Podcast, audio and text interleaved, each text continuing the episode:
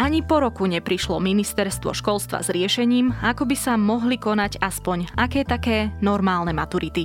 A tak jednoducho nebudú, a to už druhýkrát po sebe. Čo to znamená pre žiakov a žiačky na Slovensku a čo to znamená pre Slovensko všeobecne. Je streda 24. marca a meniny má Gabriel. Dnes bude oblačno, stále môže na niektorých miestach snežiť, v nižších polohách pršať. Denná teplota bude dosahovať 6 až 11, na severe okolo 4 stupňov. Vítajte pri Dobrom ráne, dennom podcaste Denníka Zme, dnes s Nikolou Bajánovou. Aké je to držať sa pevnými nohami na zemi? Už 150 rokov vás Continental sprevádza pri malých i veľkolepých zážitkoch a drží vaše auto pevne na cestách. Oslávte spolu s nami 150. výročie a získajte 150 pneumatík. Zaregistrujte sa hneď teraz na Contihra.sk a hrajte o životnú výhru pre vás a vaše auto kontihra.sk Vaša životná výhra.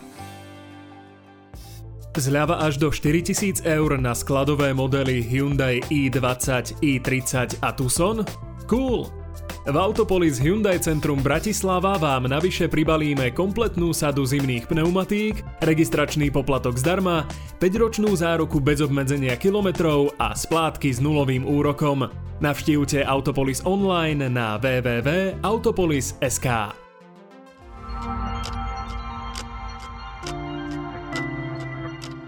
Poďme na krátky prehľad správ. Prezidentka Zuzana Čaputová vyzvala premiéra Igora Matoviča, aby ukončil krízu a podal demisiu. Je podľa nej nevyhnutné, aby premiér svojou demisiou umožnil uzavretie dohody koaličných partnerov na rekonštrukcii vlády.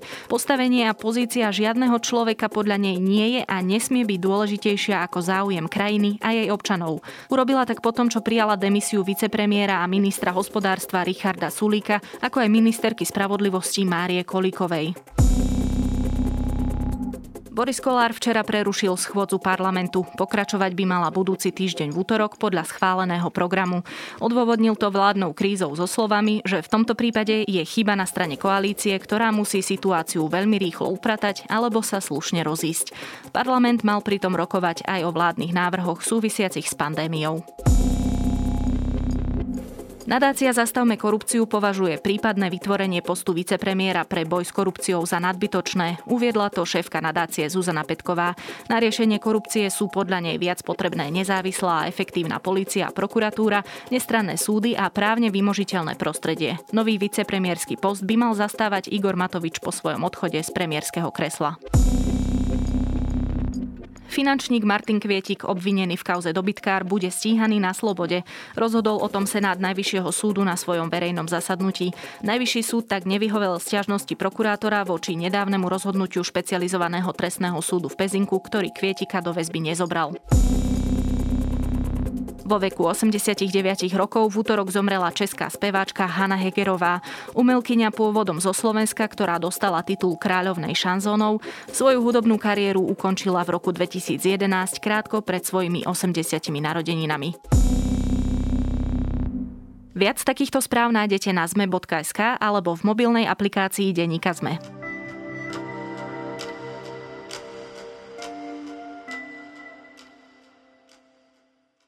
Presne ako pred rokom, ani tento rok nebudú žiaci a žiačky končiacich ročníkov maturovať. Hodnotenie dostanú podľa toho, ako sa učili. Minister školstva Branislav Gröling to odôvodňuje tým, že aj keď sa snažili situáciu s pandémiou dostať pod kontrolu a školy boli svedomité pri všetkých opatreniach, ešte stále tu je priveľké zdravotné riziko. Je toto riešenie ale spravodlivé a aké rizika v ňom spočívajú? To už sa budem pýtať riaditeľky Národného ústavu certifikovaných meraní vzdelávania Romany Kanovskej. V školskom roku 2020 až 2021 sa ruší písomná forma internej časti maturitnej skúšky, teda sloh. V školskom roku 2020-2021 sa známka z ústnej maturity, praktickej maturity a jej teoretickej časti vypočíta podľa priemeru známok žiaka z predmetu. Systém pre tento rok je teda nastavený tak isto, ako bol nastavený minulý rok.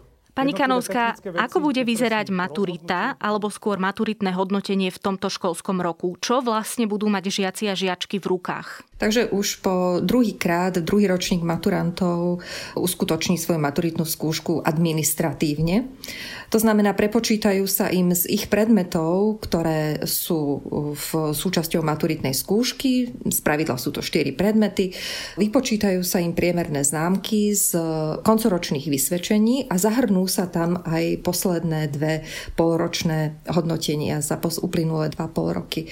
Triedni učitelia a riaditeľia škôl im e, vlastne vygenerujú tzv. skupiny príbuzných predmetov, z ktorých sa tieto hodnotenia napokon vypočítajú počítajú.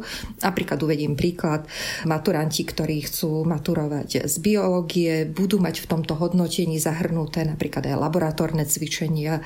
Podobne zo Slovenčiny sa tam budú zahrňať aj nejaké konverzačné cvičenia alebo mm, literárne semináre a tak ďalej. Toto všetko ich e, vlastne na toto ich pripravia triedni učitelia vygenerujú takéto známky a na maturitné vysvedčenia sa vlastne im uvedú takéto priemerné známky, ktoré budú predstavovať tú administratívnu maturitnú skúšku. Koľkých žiakov sa to týka? Na Slovensku máme, alebo budeme mať, máme okolo 45 tisíc maturantov, čiže týka sa to naozaj veľkého čísla študentov z trošku viac ako 700 stredných škôl.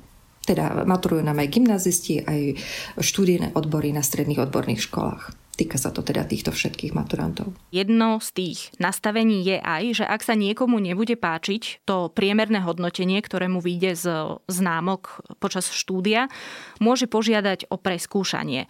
Moja podotázka je, či môže škola takémuto žiakovi alebo žiačke toto preskúšanie aj zamietnúť. Nie. Žiak môže, má právo, má oprávnenie potom, keď sa dozvie tento svoj priemer známok, malo by to podľa, podľa usmernenia ministra trvať do 19. mája, by sa všetci mali dozvedieť, aké majú priemerné známky. Ak s týmto nebude súhlasiť, nebude sa mu páčiť, nebude mu to vyhovovať napríklad na štúdium ako podmienka na vysokej škole, má právo požiadať e, svojho riaditeľa školy o preskúšanie, o ústnu maturitnú skúšku. Minister už aj stanovil termín, že tieto ústne maturity budú prebiehať od 31. mája, čiže celý jún je na to, aby škola pre takýchto maturantov pripravila predmetové komisie a klasickú ústnu maturitnú skúšku za štandardných podmienok. Asi tá najakútnejšia otázka momentálne je, či je toto, s čím prišiel minister Gröling, vlastne spravodlivé. Že či to hodnotenie, ktoré budú mať žiaci v rukách, bude dostatočne odzrkadlovať potreby, ktoré by maturita mala poskytnúť. Alebo teda to maturitné vysvedčenie. Ja sa vrátim do štandardných podmienok. Teda, že za štandardných okolností, čo teda uplynulý rok, respektíve dva posledné roky štandardné okolnosti nemáme kvôli pandémii, za štandardných podmienok je maturitná skúška tzv. high stakes skúškou. Je to niečo, čo veľmi výrazne ovplyvňuje kariérnu dráhu, vzdelávaciu dráhu maturantov a uskutočňuje sa vždy pred nezávislou komisiou. Čiže vždy je to skúška, ktorú musí potvrdiť niekoľko, minimálne traja nezávislí hodnotitelia, posudzovatelia. Z pravidla napríklad na odborných školách v takejto predmetovej komisii sú aj zástupcovia zamestnávateľov, zamestnávateľských zväzov, budúci zamestnávateľia, ktorí dohliadajú na to, či naozaj tá skúška odzrkadľuje to, že či absolventi majú splnené kritéria, alebo teda či nadobudli tie zručnosti, vedomosti, kompetencie, spôsobilosti, ktoré ten, ktorý odbor definoval a ktoré vlastne potom na konci aj zamestnávateľia budú potrebovať alebo vyžadovať od svojich eh, budúcich zamestnancov. Čiže toto sú štandardné okolnosti, keď tá skúška je naozaj nie je len nejakým dokumentom potvrdzujúcim, že študent iba už ukončil nejaké štúdium na, na strednej škole. Je to naozaj overenie kompetencií zručností žiakov. Za uplynulé dva roky kvôli týmto pandemickým okolnostiam musíme sa pozrieť na to tak, že študenti ani nemali možnosť na, najmä teda to bolo v tomto školskom roku, sa prezenčne vzdelávať. Ani si len tie profilové predmety, na ktoré sa chcú orientovať, nemali možnosť doštudovať spolu s učiteľmi. Možno by nebol až taký veľký problém v akademických predmetoch alebo všeobecno vzdelávacích predmetoch ako slovenčina, cudzie jazyky, dejepis, ja neviem, biológia a tak ďalej. To všetko si vedia vlastne doštudovať aj z iných zdrojov. Ale naozaj ten najväčší problém majú študenti na študijných odboroch, stredných odborných škôl, ktorých súčasťou maturi- praktickej maturitnej skúšky je aj prezentácia diela alebo prezentácia niečoho, nejakých zručností, ktoré nadobudli v praxi. Čiže je to predtým potrebná samozrejme dostatočná časová dotácia toho, aby sa mohli zúčastňovať praxi. Ja som mala telefonát so študentkou, ktorá bola nešťastná z toho, že má maturovať z oblasti zverolekárstva, čiže vlastne ten taký ten stredný stupeň, kde stačí maturitná skúška. Naposledy bola v kontakte s tými zvieratami niekedy v septembri. A to sa nedá jednoducho online naštudovať alebo online nadobudnúť tie zručnosti, ktoré potom ona bude musieť, samozrejme, s ktorými, ktoré by mala nadobudnúť, aby mohla ísť e, do praxe. Takže sú naozaj, boli takéto objektívne prekážky veľmi, veľmi vážne, ktoré sú veľkým rizikom toho, ako vlastne maturovať na stredných odborných školách. Administratívna maturitná skúška bola jednou z možností. Samozrejme, že mohli sa ešte zvažovať ďalšie. Keby, verím tomu, nebola takáto komplikovaná politická situácia, tak e, by minister so svojím tímom zvažoval aj ďalšie možnosti. Ale je to jedno z najmenej bolestivých rozhodnutí, ktoré minister urobil, aby naozaj maturanti mohli e, pokračovať vo svojej ďalšej dráhe, či už vzdelávacej alebo, alebo profesijnej. Mnohí sa určite budú pýtať, že prečo to rozhodnutie padlo teraz, e, v podstate dva mesiace pred uskutočnením maturitných skúšok. Ja chcem povedať, že vzhľadom na situáciu v koalícii po, považujem za veľmi kľúčové toto vyriešiť a oznámiť to teraz. My nevieme, čo sa udeje po tejto strede, keďže viete, že padol určitý dátum. Nevieme, ako bude pokračovať táto vláda, aká bude rekonštrukcia vlády, nevieme, kto bude poverený alebo kto bude menovaný, kto príde, akým spôsobom sa bude pozerať na túto situáciu, ako rýchlo sa bude vedieť zorientovať. Preto si myslím, že je veľmi korektné voči maturantom, voči stredným školám, riaditeľom, aj voči uh, rodičom uh, spraviť túto zmenu teraz, neriskovať, že kvôli dianiu v koalícii by ostali maturanti v nejakej patovej situácii a preto sme sa rozhodli toto oznámenie urobiť teraz. No a keď práve spomínate ten najväčší kameň úrazu, a to sú presne tie stredné odborné školy, a veľmi pekne to ilustruje presne aj ten prípad študentky z verolekárstva, čo vlastne majú títo študenti robiť, alebo ako to bude vyzerať pre nich, lebo to sú aj stavbári, kuchári a všetky možné zamestnania, ktoré sú veľmi podstatnou časťou ekonomiky. Presne tak, ako hovoríte, no zostáva teraz vlastne jedine dôverovať tomu, že dajme tomu po tej veľkej noci sa im podarí e, vrátiť do škôl a tú prax získať práve v tých e, jarných mesiacoch máj, jún.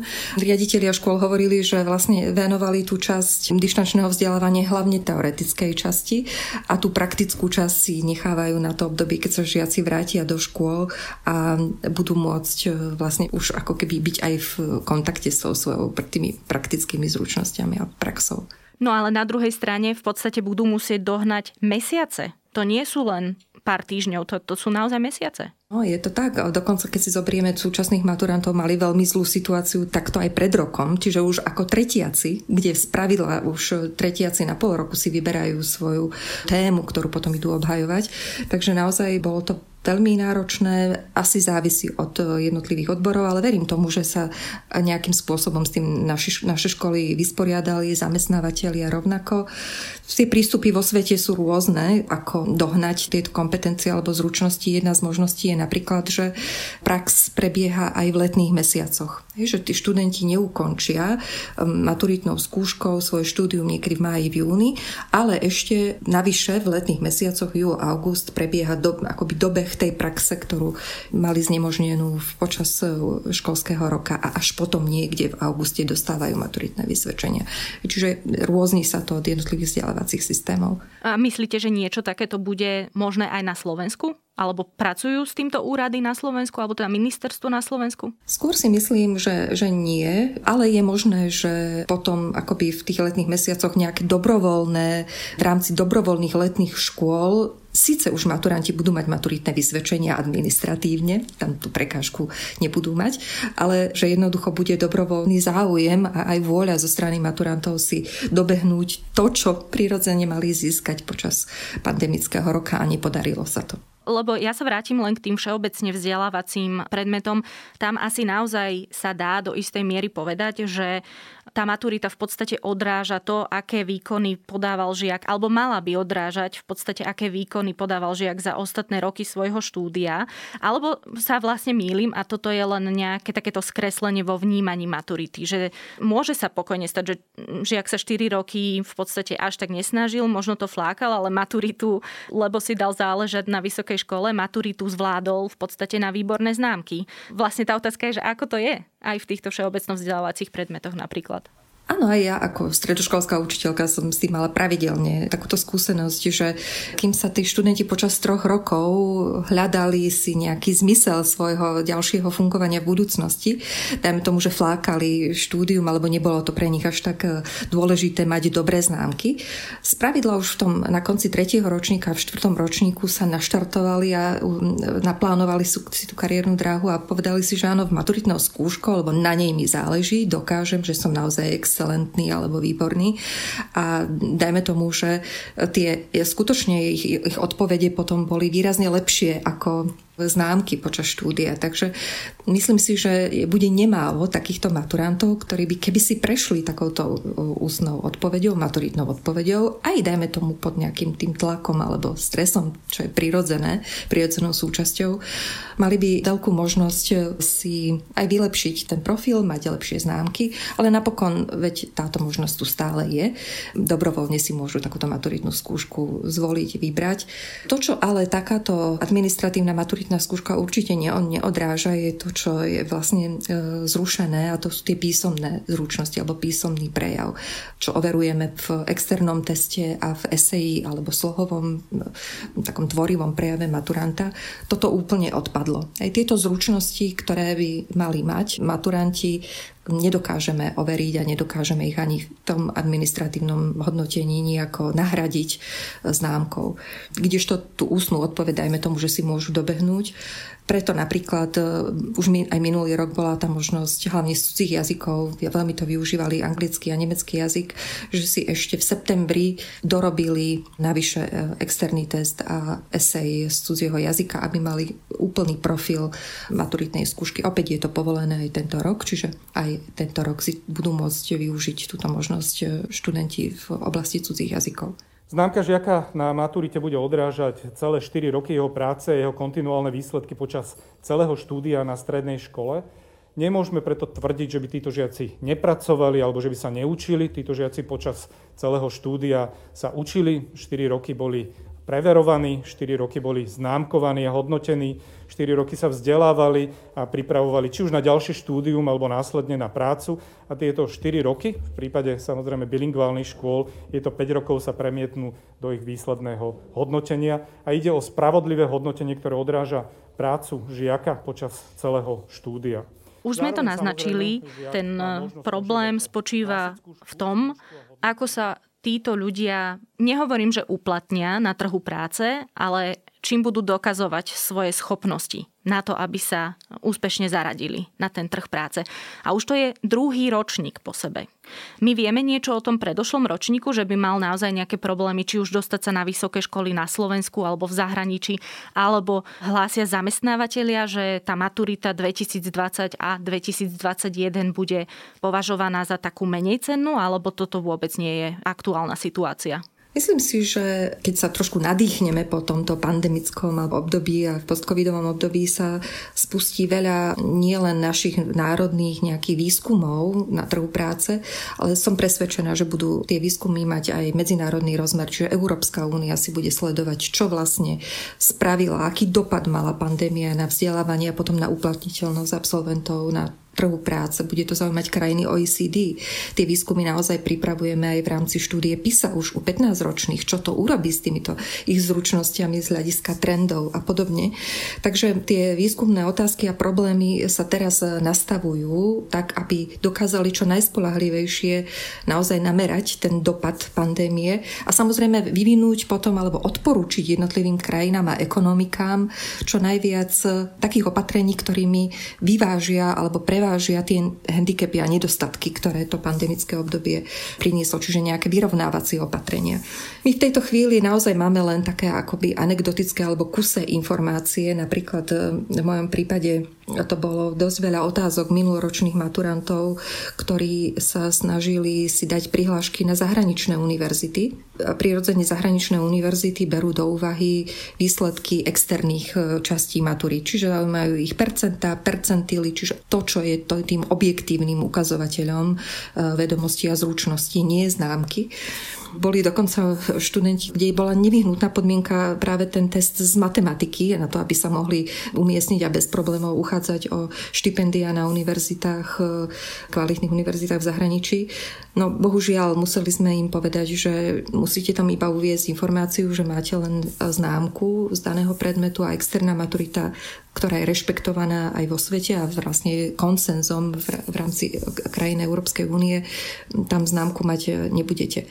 Myslím si, že trošku problém bude napríklad aj u našich maturantov, keď budú súťažiť na príjmacích skúškach s českými kolegami alebo českými maturantmi, ktorí aj minulý rok a snažia sa to dosiahnuť aj tento rok, že si zachovajú tú externú časť. Čiže tam, kde sú testy, kde je to objektívne hodnotenie, bude zachované na úkor možno iných častí maturit, ktoré pôjdu do úzadia. A je to naozaj náročné pre samotné katedry urobiť také porovnávacie hodnotenie, kde sa porovnávajú dosť do veľkej miery subjektívne známky alebo priemerné hodnotenia škôl s objektívnym výstupom z externých maturít. Toto prinášalo dosť veľa, dosť veľa otáznikov minuloročným maturantom.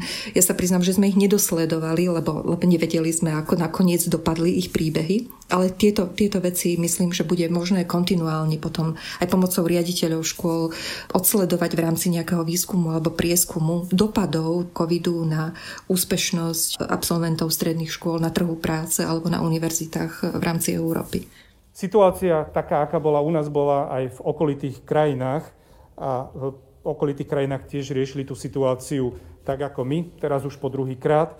Prioritne ide napríklad o Anglicko, kde svoju verziu maturity zrušili a bola nahradená známkami, ktoré dajú študentom učitelia. Postupne postupovali aj napríklad v Severnom Írsku alebo Škótsku, kde sa rozhodli podobne ako minulý rok a očakáva sa, že študenti teda budú mať na výber medzi spriemerovanou známkou alebo písomným testom. NUCEM zároveň pripravuje aj testovania piatakov a deviatakov.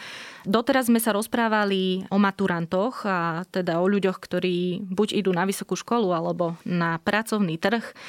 Ako to ale vyzerá s tými mladšími ročníkmi? Je niečo, čoho sa už teraz vy konkrétne napríklad veľmi obávate, keď sa pozriete na to, že nás čakajú možno ďalšie testovania? No, my už najskôr ehm, sa musím priznať, že už veľmi netrpezlivo čakáme, keď sa vrátia deti do škôl, pretože už máme pre nich pripravené ďalšie medzinárodné testovanie a to je čitateľská gramotnosť u 10-ročných, aj medzinárodné testovanie PIRLS, ktoré je ohrozené práve týmito turbulentnými časmi v čase pandémie a to sa priznám, že naozaj mám veľké, veľké obavy ako zvládnu túto kompetenciu, keď e, vlastne dlhodobo máme problém s čítaním, s porozumením a čitateľskou gramotnosťou.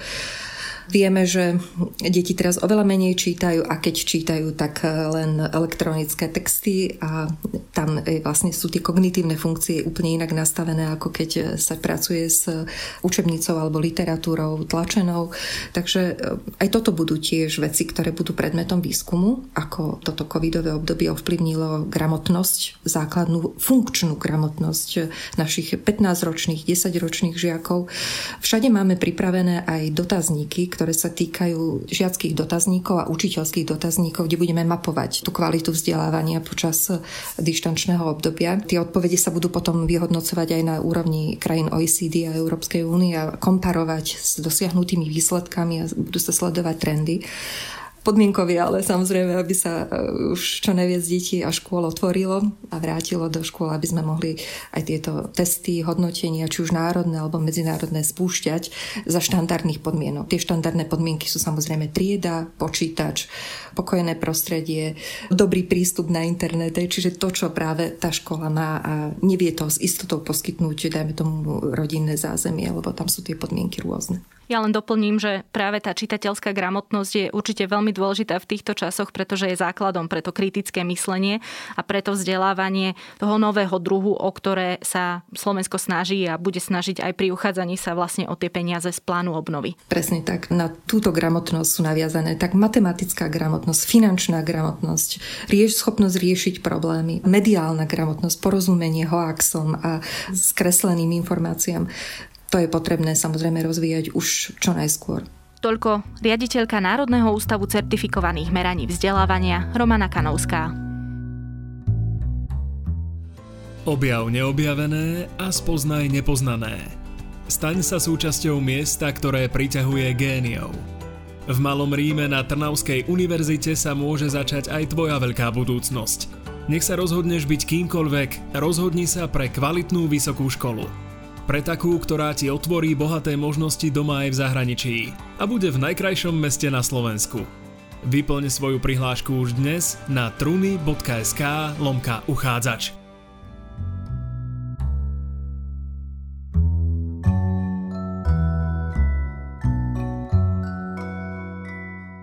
Eichmann v Jeruzaleme, Milgramov šokový experiment, vražda Kitty Genovese. Sú notoricky známe pop psychologické príbehy, ktoré ukazujú, akí vedia byť ľudia krutí a zlí.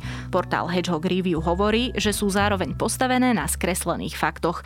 A tak prináša zaujímavú analýzu Jacksona Arna, ktorý hovorí, že by sme sa mali skôr zamerať na našu vlastnú ľudskú spravodlivosť a vsadiť na našu správnosť. To je moje dnešné odporúčanie. Počúvali ste Dobré ráno, denný podcast denníka ZME dnes s Nikolou Bajánovou a nezabúdajte, že vychádzajú aj podcasty Zoom a Vedátorský podcast.